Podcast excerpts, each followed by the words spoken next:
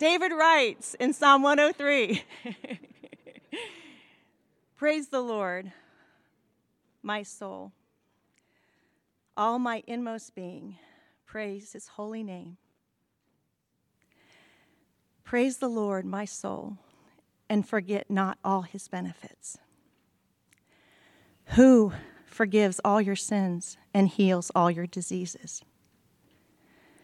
Who redeems your life from the pit and crowns you with love and compassion? Who satisfies your desires with good things so that your youth is renewed like the eagles? The Lord works righteousness and justice for all the oppressed. He made, way his, he made known his ways to Moses, his deeds to the people of Israel. The Lord is compassionate and gracious, slow to anger, abounding in love. He will not always accuse, nor will he harbor his anger forever. He does not treat us as our sins deserve, or repay us according to our iniquities. For as high as the heavens are above the earth, so great is his love for those who fear him.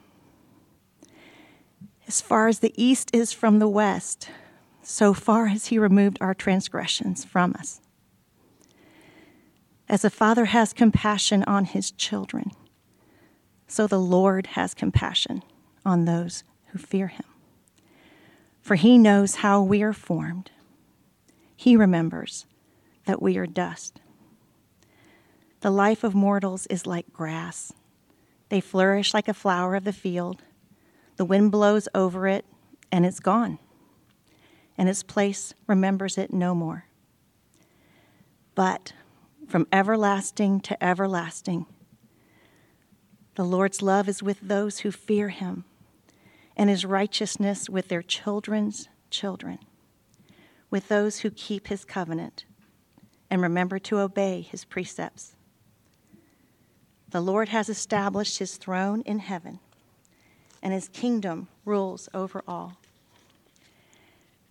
Praise the Lord, you his angels, you mighty ones who do his bidding, who obey his word. Praise the Lord, all his heavenly hosts, you his servants who do his will. Praise the Lord, all his works, everywhere in his dominion. Praise the Lord, my soul. This is the word of the Lord. Thanks be to God. Good morning. Welcome to church. Doing all right? All right. We, love, we got a whistle. We're rolling this morning. One whistle. All right. Hey, let's pray, and then I'll get into it. Jesus, we come to you this morning the best we know how, um, bringing in all the different things that we carry into this place the the frustration, the anger, the bitterness, the, the fear, the anxiety, whatever it might be, we, we bring it and we put it at your feet the best that we know how this morning. And um, I just pray for those in the room this morning, the, the least expectant, the, the most discouraged, um, and, and the person who's just hungry for a word from you this morning. And we ask that you would speak to all of us by your Spirit, that you would take these words that were penned thousands of years ago, and that you would breathe on them and make them real in our hearts this morning. And so we come to you this morning in Jesus' name. Amen. Amen. Well, um, a couple years ago, I had this real crisis moment. Um, see, I've been, I've been to a lot of weddings before. Um, I've been a groomsman at weddings. I've been at my own wedding. You know, I've been an attendant. So I kind of knew the vibe of like, I know who I am at weddings. Uh, but a couple years ago, I asked to officiate my first wedding. And it was a real moment of crisis because you're like, who am I going to be? At this wedding, you know, because before, before I'm just like, I, I know how to be a groomsman. Like, I, I know how to be responsible in a way that people didn't ask me to be responsible for the vibe of the dance floor, okay? Like, I understand what that role is. But I didn't know, like, you know, it's like now I'm the kind of the preacher guy, the pastor guy. Do I dance or do I not dance? Okay, some of you guys don't know this crisis, okay, but it was a real moment for me. People walk up to you like, hey, thanks for the, thanks for the word. You know, I'm like, dude, I, I don't know. Okay, anyways, having this crisis moment. I don't know what I'm going to do. And then this song comes on. And all the people who can't dance, you know this song because it's your anthem song. It's the only one that gets you out on the dance floor. But that cha cha slide came on. You know. Okay, if you can't dance, you're like, this is, this is my time, I guess. You know, this is my one that I'm going to get out there. And you hear the instructions from the song. That's why you like it because there's instructions what to do, okay? But I remember hearing this song, it came on, and I couldn't help myself but get up out of my seat, walk out on the dance floor, and slide to the left, you know? Two hops this time, one, two, like I was getting after it. And I realized in that moment what I was to do. I'm, I, I am going to dance always, you know? That's, it was a, it answered my crisis for me. I don't care. So just so you know, if I officiate your wedding, I will also cut it up on the dance floor, okay? That's who I am. It's what I'm going to do, okay? But, but there's something there, right? That, that there are some things that when you hear them or you see them, you can't help but respond, right? All you nature people, you understand this. Like when you look at the beauty of nature, like I lived in Colorado my whole life, and I'm the worst Coloradoan in human history. But now when I go back to Colorado and I'm driving north on I 25 and I look to the left, I cannot help but look over to Kayla and say, Those mountains are beautiful, right? Because when you, when you hear something or you see something that's so beautiful, no one has to tell you what you're supposed to do. No one has to tell you how to respond, but it's the natural thing to you. Especially you nature people, like you really get it. You know, I'm not a nature guy, but, I, but you guys with your trees and your hikes, you know, you're like, oh yeah, beauty. I'm working on it, okay? I'm understanding there's a gap in my life with God, and most of it has to do with nature and a thousand other things. But we respond when we hear things or see things that are so beautiful. And what I want to communicate this morning as we close kind of our little mini prayer series that we've been doing for the past couple weeks is that prayer and worship, really, that, that we think these two things are connected. By the way, we want our worship gatherings to be filled with prayer. We want our prayer gatherings to be filled with worship because we don't think that they're like totally separate things, but they're kind of like this weird codependent relationship. Okay, worship and prayer, they are, they are kind of one, but also kind of separate. But we want to see the interconnectedness of them prayer and worship. And prayer and worship comes easy to us, it is the natural response to us when we see Jesus for who he actually is right? Like, I, want to I wanna try to communicate this morning that prayer and our struggles with prayer, our frustrations with our own prayer life, has way less to do with discipline and devotion and far more to do with what has your awe, with what has your attention.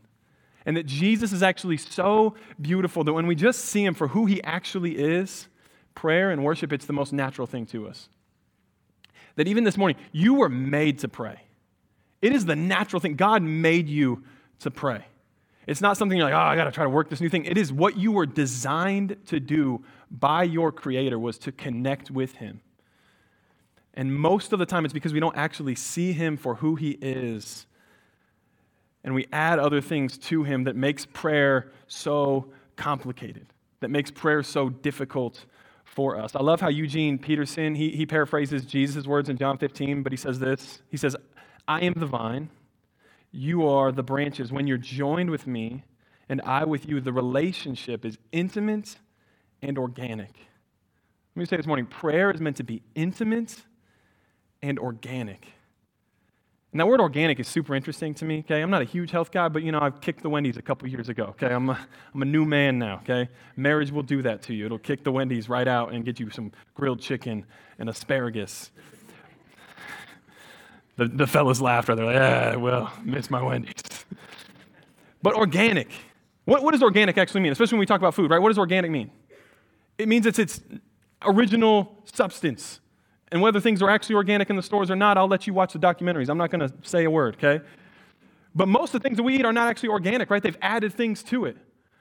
Whether it's like Red Six or MSG or, you know, all the high fructose corn syrup. I had to Google things. What are added to food, okay? But you, you know, like it's, it's, it, it was one thing, we've added a bunch of things to it. And in a real way, that's how our relationship with Jesus is that it loses its organic nature because we've added things to Jesus. That it's Jesus plus our tradition, Jesus plus the shame that we carry, Jesus plus my performance, plus the disappointment of my experience that I look at Him through. And not all these things are bad, they're real things, but they're the things that filter our relationship with Jesus that makes it not organic not intimate. And it's why prayer usually doesn't flow in the ease that it's supposed to. That worship feels like it's some kind of discipline or devotion to us. And what's crazy about all these things that we add to Jesus is that it actually doesn't change who he is at all. Nothing that you've experienced, nothing that you've been told has ever changed who he is. And prayer flows not from our additives to Jesus, but from gazing at who he actually is. And so this morning, Austin preached last week. He talked about the Acts prayer model, you know, adoration, confession, thanksgiving, supplication. If I, if I was to tag something this morning, it would be the A. This is an A sermon, not in grade, but all right.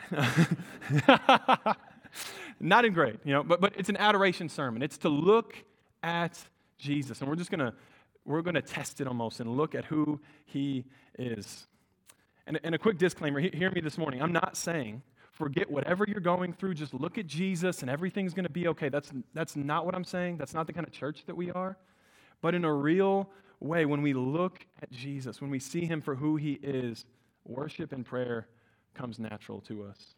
I actually want to submit to us that, that most of our fears, most of our anxieties, our anger, our bitterness, is a thread that if we pulled long enough and hard enough in it, we would actually find that at the core of it is some mistrust in the goodness of who He is.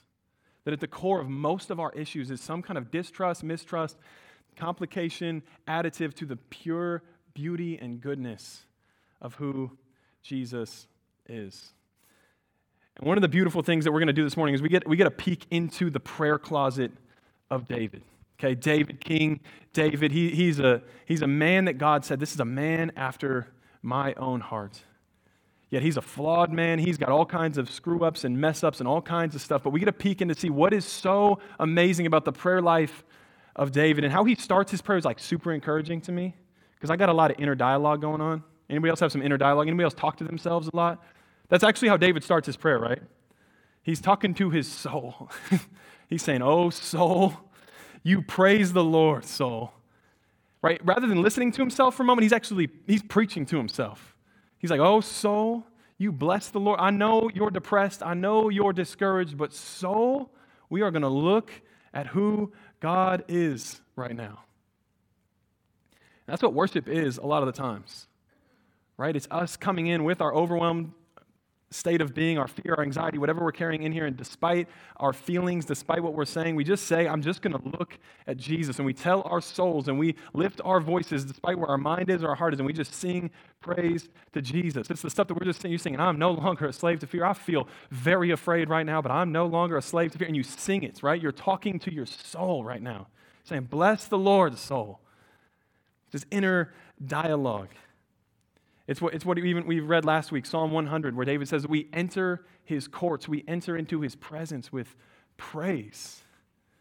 That sometimes it's a, it's a discipline. Sometimes we, we feel discouraged, and rather than trying to solve all our problems, we just need to pl- put our headphones in and listen to whatever worship style you want to listen to, whether it's Josh Garrels or Mav City, whatever it might be. You just got to let praise wash over you, that it's a, it's a movement in our hearts that we, we're actually having this inner dialogue. Bless the Lord, praise him. And I love that he continues, right? This whole thing is inner dialogue, by the way. He said, In soul, forget not all his benefits. Forget not all his benefits. So often, prayer is hard because we have forgotten or never really truly grasped all of his benefits. Right? One of my old mentors, he, he tagged his whole Christian life. He said this I'm blown away at my ability to forget.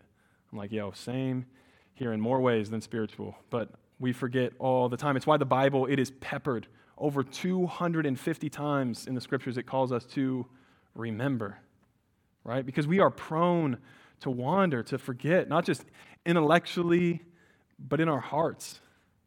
And he's saying, don't forget who he is. Don't forget. It's, it's why almost like every Bible study community group, like every first thing you start off your statement with is like, yeah, it's a really good reminder, right? That is like the Christian thing to say. It's kind of like also like, I know that, but it's a good reminder, you know?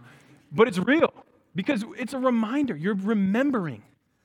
It's not that you forgot it, but something strikes in your heart again. You remember that's who he is.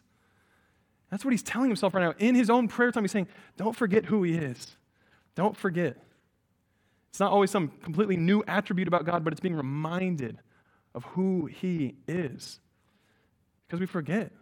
Because our flesh, our culture, society, we have a spiritual enemy who is basically always trying to lie to us, trying to convince us that God is somebody else than the, the, the scriptures don't portray him to be. And those are the most dangerous lies, by the way, the ones that are centered on who God is that we sometimes internalize without even really knowing it, that we've embodied some form of who we see God to be that's not in alignment with who He actually is. They're lies. And it's so we have to remind ourselves again and again of who God is. Forget not all that He's done for you, forget not all His benefits. And then he just lists off the benefits. And I've been hype all morning, so I'm sorry, but it's like his benefits, yo, they're so good. He says, He Verse 3 He who forgives all your sins. So, who is God this morning? He's the one who forgives all your sins. Verse 8 reminds us the first two words that God describes himself as in Exodus that he is compassionate and gracious. And then in verse 12, he continues, he says, So far as the east is from the west, has he removed our transgressions from us right? It's this like hyperbolic language saying that as far as anything that you can comprehend, that's how far you are away from your sin. You can't comprehend a bigger distance than the east and the west, and that's how far separated and removed you are from your sin. But what's interesting is the forgiveness of God usually makes us actually like uncomfortable. Right? Like 1 John 1 9, it says to confess all your sins to him because he's faithful and just to forgive us all of our sins. This word all is so powerful. But I've been thinking about it lately, like, uh, we've been uh, saying some words that we're like not trying to say anymore because then Blakely, my little three year old's been saying the words also. So now we've got words that she's not supposed to say that I keep saying, you know, I'm not going to say what they are, but um, let your imagination go, but not too crazy, you know. Um, I'm a pastor, so I don't say some things. But um, she's been saying some things, but now she's like a little legalist girl, okay? So like when I say something, she's like, Daddy, we don't say that. I'm like, ah, oh. like, sorry, baby. We, I say every time, sorry, sweetie. Like, will you forgive daddy? And you know her forgive. You know, kids' forgiveness is different. It's it's so easy to them. There's, she just goes, "Yep." Can we go to Tiny Town? I was like, "What? That's it?" I'm, I'm like thinking like, ah, oh, I gotta really. I was like, "Sweetie, we forget." Yep. Tiny, tiny town, Dad. Tiny town. That's all I care. She's not trying to manipulate me either. She just knows. She's like, Dad, tiny town. Let's go. Yep. That makes us uncomfortable to think that when we come to God, that says, Father, I'm so sorry. Yep. Yep. That's how easy forgiveness is to Him. It's who He is. He's the one who forgives all of our sins. And it's because of the scandalous news of Jesus, right? That Jesus became our sin. So that you and I, that we could become righteous. That on the cross, Jesus, He subjected Himself to all of the judgment, to all of the condemnation. And so now when the Father looks at us and we say, God, I'm sorry, yep. Because Jesus already paid for the sins that we're struggling with. That's why he's, he's forgiven them all. Jesus already paid for all of it. It's who he is. So often we walk around in shame.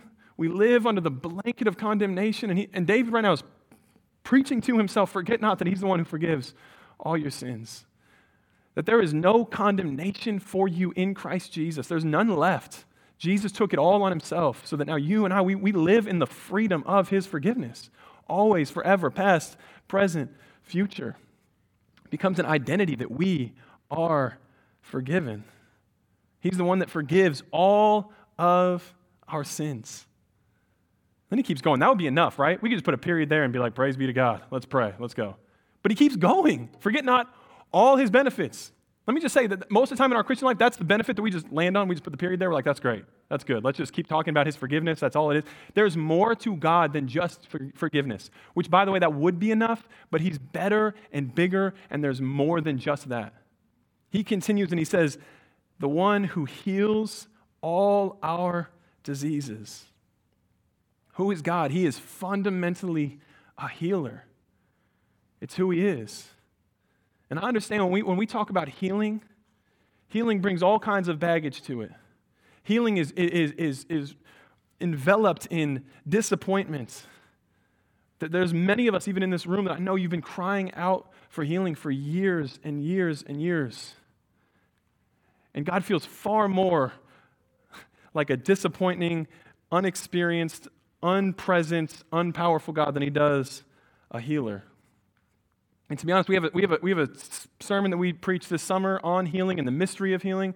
But this morning, what I just want to do, I just want to look at who, who Jesus is, who he is. Because Mark 5 has this beautiful picture of Jesus that reminds us that healing is easy for him. Right? He, he's actually, he's, he's, he's requested by this, by this older man, and he comes and says, Hey, listen, my daughter is sick. She's deathly ill. Will you come and heal her? We've heard that you've been doing some amazing things. He doesn't have a well developed theology of Jesus, but he just heard that he's been healing some people, and he says, Come on, can you do this for me? And he's like, Of course. He starts walking, and he gets in this crowd of people, and they're walking from one place to the, to the next, and, and he's literally about to go heal somebody. And then, then there's this other lady who's been, who's been struggling with this chronic illness for years years. And she actually also hears the rumors hey, there's this guy who's just been healing everyone. Same thing, not a really well developed theology of Jesus, doesn't really understand what he's been doing, what he's come to do, but she's like, I think he has healing. And she's so desperate that she searches through the crowd, and all she does, she just thinks, she has the thought in her head that pops into her head that says, Hey, maybe if I just touch him, if I can just touch his, the hem of his garment, then maybe I could be healed. And that's what she does. She reaches her way through the crowd, she touches him, and you know the story, right? Like, what does Jesus do? He's with his disciples. They're working through this huge crowd of people, and he just goes, Who, who touched me? His disciples, they're like, Who touched you, Lord? We're in a, we're in a crowd. Who touched? We got to go. Like, let's go. And he's like, No, somebody touched. I felt power flow from out of me. And it says, In that moment, that the, the, the woman is healed. She touches him, and, and she's healed. Healing flow, it drips out of Jesus. It's easy for him that he holds power in his hands that is just easy. Healing is easy for him. And if you work your way through the Gospels and you see why he heals, there's only a couple that have like a really explicit reasoning and purpose that he's trying to teach, but he heals because he loves. He's moved by his loving compassion for his people. And so, even for us as a church, we, we are invited to, even commanded to pray for healing, to ask God to do what only He can do. It's why we do stuff at the back every single week because we believe that God can heal. We believe that He can. And in a real way, the scriptures do not let us out of that. They say, come, ask, seek, knock. And there's some process that we're invited into to ask the Lord to heal. And I love what Sam Storms says. He's one of our kind of favorite pastor, author, writer guys. But, but he says the, the invitation to the church is to not, to not to pray and hope that he heals, but it's to pray until he heals. Meaning that someday there is a new creation that is coming where every healing will be made fully manifested. Every pain that you carry in your body, in your spirit, in your heart, all of it will be healed, that you will be a whole person again. And so we're supposed to pray until the new creation comes. We're supposed to say, God, heal, and knowing this is not a false promise that He heals all of our diseases because He will. That there, is, there will be a day that everything is made right, that every joint will be put back into place, that God will heal all of it. And so, even right now, what we're doing as we ask for healing is partnering with what Jesus invites us to do in the Lord's Prayer, right? Where He says, on earth as it is in heaven. It's asking God to, for His resources from the new creation, from what He will do someday, and bring them here now. We're invited to do it, and we're not doing it out of, we're not trying to conjure something or make something up, but we're saying, this is who you are. You are fundamentally a healer, the God who heals all of our diseases. And he keeps going, right? He says, The one who redeemed your life from the pit. Who is God? He is the one who redeems your life from the pit. The pit is this symbolic illustration for destruction, right? It's this, it's this like, remember who you could be. And some of us that really resonates, some of us is like, oh, I don't know, I think I'd be all right. But, but, but for all of us, in a real way, you can look back at moments in your life and say, I shouldn't be where I am right now. It is a miracle that I am where I am right now. I can't believe whether the, the family that you were born into or the, the, the, different circumstances and trials and tribulations that you've been through as an individual, it is by God's grace that you are even in this room right now, that He's redeemed your life from the pit. And I love that word redeem because He's not, he's not an editor, by the way. He doesn't just like edit the stuff that we're like, ah, oh, that was a bad part of my story. Let me cut that out, you know, cut and paste. No, he, he's a redeemer. He takes the stuff, the pain, the suffering, the struggle, the sin, the shame, all the stuff that you've participated in in your life, and he redeems it. He doesn't just want to cut those parts out, but he wants to make them new. He wants to repurpose all of the things that you've struggled with. And there's a real movement in our hearts to say, look at who I could have been. Remember where I've been, remember what I've been through.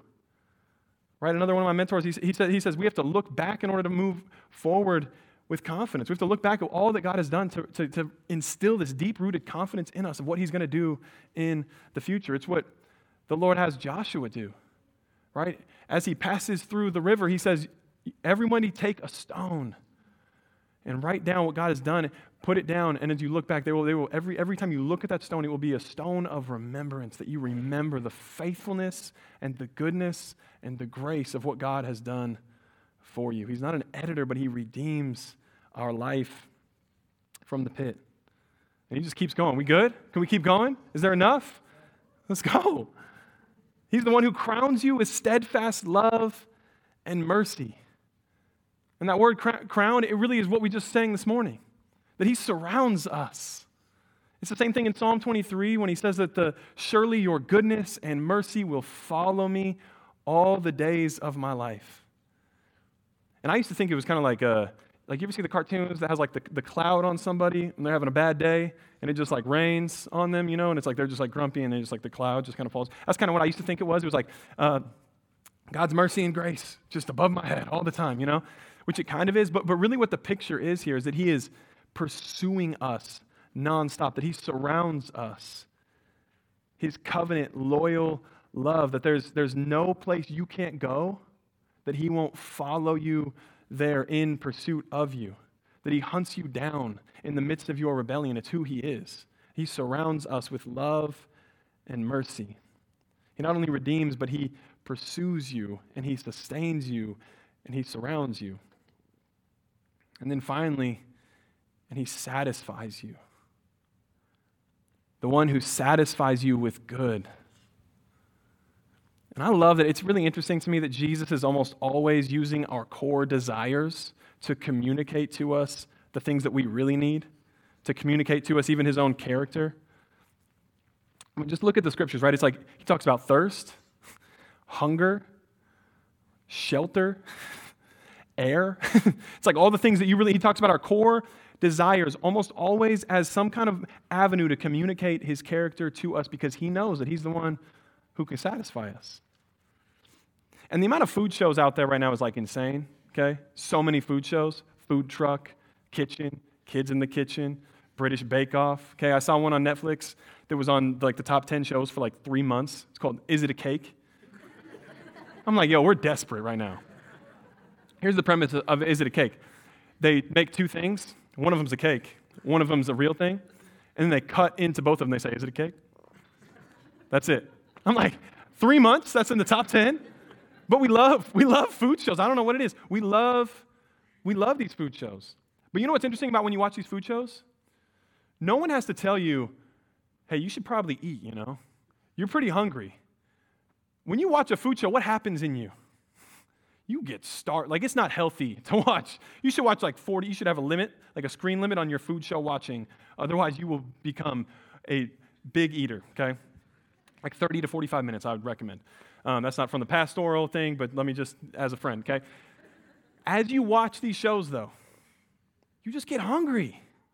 You're like, oh, that looks so good. I love that. That's what Jesus does. He's like the king of leading us to our own desires and then revealing us revealing to us that, that he's the one that can meet us. Right? To, to, in John chapter 4, to the outcast woman getting water in the middle of the day, he says, uh, I've got water that if you drink it, you'll never thirst again. And she goes, Sir, where do I get this water? You know? She's like, Where? Where's the water? He doesn't have to be like, Hey, you need more of the Holy Spirit. He just goes, You know, I got some that you'll never be thirsty. Where's the water, right? Same thing to the disciples. He's like, Whoever comes to me, you'll never hunger. They're like, Give us this bread always, right? It, John chapter 7, same thing. says, anyone who's thirsty, let him come to me and drink. Jesus has the ability to make us spiritually hungry without telling us that we like need to eat. And in a real way, that's, that's even what this morning is. It's trying to look at who Jesus is in a way that makes you spiritually hungry. Not to say, hey, you need, to, you need more discipline, you need more devotion, you need to get your rhythms in order, but it's to say, look at who he is. Aren't you hungry? Look at who he is. Aren't you, don't, don't you want some of that? He has food and drink that will actually last, things that will satisfy you. He's the one who forgives, the one who heals, the one who satisfies. Spiritual boredom, it can't, it can't live in the presence of Jesus. Again, even that itself is not a discipline issue, discipline issue, it's a connection issue. It's an awe issue. It's an inability to see Jesus for who he actually is. Henri Nouwen says it this way he says, Boredom is a sentiment of disconnectedness. He says, Boredom, to be bored, therefore, does not mean that we have nothing to do, but that we question the value of the things that we are so busy doing. And this is really interesting. He says, The great paradox of our time is that many of us are busy and bored at the same time.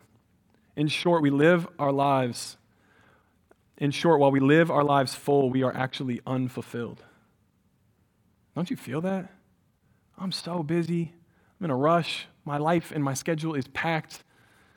But I have this disconnectedness inside of me that says, I need something more. And in a real way, this is why I'm so excited. Okay, the next, next week, we're going to start this series on the Holy Spirit life with the Spirit together, learning to understand and experience the Holy Spirit together. And that's what it is. It's a series for those of us who are, who are feeling spiritually apathetic, spiritually bored, you feel like you know the stuff, but that 18 inches between from your head to your heart feels like 18 miles. Like it feels like it's, I can't get there. It's for those of us who feel like we have no power, that we lack courage, that we feel aimless in life and spiritually, that we feel these gaps in our lives. For those of us who actually have this deep longing for healing, like real healing. And all of it flows from us seeing Jesus and who he is that you can't make yourself hungry. You can't make yourself spiritually hungry. You can't make yourself want to do stuff. You know that. You've tried by now. But it's only by looking at and gazing upon Jesus that the hunger, the freedom, the forgiveness, the satisfaction, it's all found in Him. And even this morning, as I was praying, I just felt like I had this picture pop into my head of, of Luke chapter 10, this, this story of Jesus, that he comes into the, the home of these two women and which by the way that would just be the most scandalous thing. Most readers wouldn't even get to the, the actual the, the thing that they were telling in the story because they'd be like jesus was in the home of women. That would be crazy enough. Okay that's how countercultural he was. But he comes into this house with these two women mary and martha their sisters. And martha she's just man she's like the lord is in my house you know i'm about to get to work and she just starts doing stuff she's doing dishes cleaning the floor looking at all this stuff cooking dinner getting all this stuff ready she starts to feel really exhausted really tired I'm doing all this stuff. And she looks over, and her sister Mary's just sitting at Jesus' feet, crisscross applesauce, just like, wow. She's, and, and she looks at Jesus. She's like, Jesus, tell her to get off the ground. I'm doing all this stuff. She's just sitting at your feet. And Jesus, in one of the most beautiful responses in the scripture, he looks at her with love and he says, Martha, Martha, you're worried and upset about many things, but few things are needed. Or indeed, only one. Dot, dot, dot. He just kind of leaves it there. Classic Jesus. Mary has chosen what is better, and it won't be taken from her. And yo, I get Martha. It is safe to be busy, it is safe to just do stuff. But even in the life of our church, I feel like we're at this cross point. We're like, are we going to do a bunch of stuff or are we going to be obsessed with Jesus? And we want to be a church that is obsessed with Jesus. We want to be a people who are crisscross applesauce at his feet saying, Lead us, Lord. We love you. You're worthy of our worship. You're worthy of our praise. It's all about you. And the Psalms, that's what they're all about, by the way. They're all about him. Every psalm whispers his name. From Psalm 1, he is the righteous one. He is the good shepherd of Psalm 23, the true high priest of Psalm 110, the only one who won't see decay in Psalm 16. Jesus is the one who holds forgiveness in his hand. He's the one who healing just drips off of him, who's moved by love and compassion. He's the one who's redeemed your life. Not edited it, but he's redeemed your life from the pit. He's the one who can satisfy your deepest needs. And so we want to sit at his feet as a church, as a people, as community groups, we want to be people who sit at Jesus' feet saying, We love you. And if we don't have you, we don't have nothing. That we want to choose the one thing, and it's you. That's who we want to be. That's why we want to be a praying church and a worshiping church. And even as we step into this Holy Spirit series, it's all because we want to experience and know Jesus together as a people. Will you pray with me?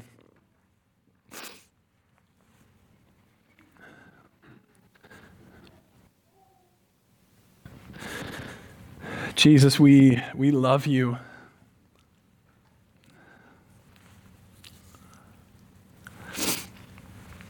Will you fill us fresh with, with love for you? If there's any lies that we have believed about you, would you replace them with the truth of who you are? I especially just want to pray for those experiencing real discouragement around a lack of breakthrough in their life. Will you fill us with expectation, a prayer and a faith that flows from looking at you? Not building more faith, but a faith that says, This is who Jesus is. And so we ask, Holy Spirit, that you would do that in our hearts this morning. Even as we worship and we, we praise this morning, would, would things fall off of us? Would we look at you? Would you set us free to worship you? Help us to be a people who sit at your feet. Help us not to be busy doing many, many things, even spiritual things, but to, to do everything out of our, our love and adoration and praise and relationship with you. Would you restore the organic nature of our communication with you? Break off the, the unhealthy tradition that lives within us. And we just love you, Lord. We come to you with praise and thanksgiving this morning for who you are. Amen.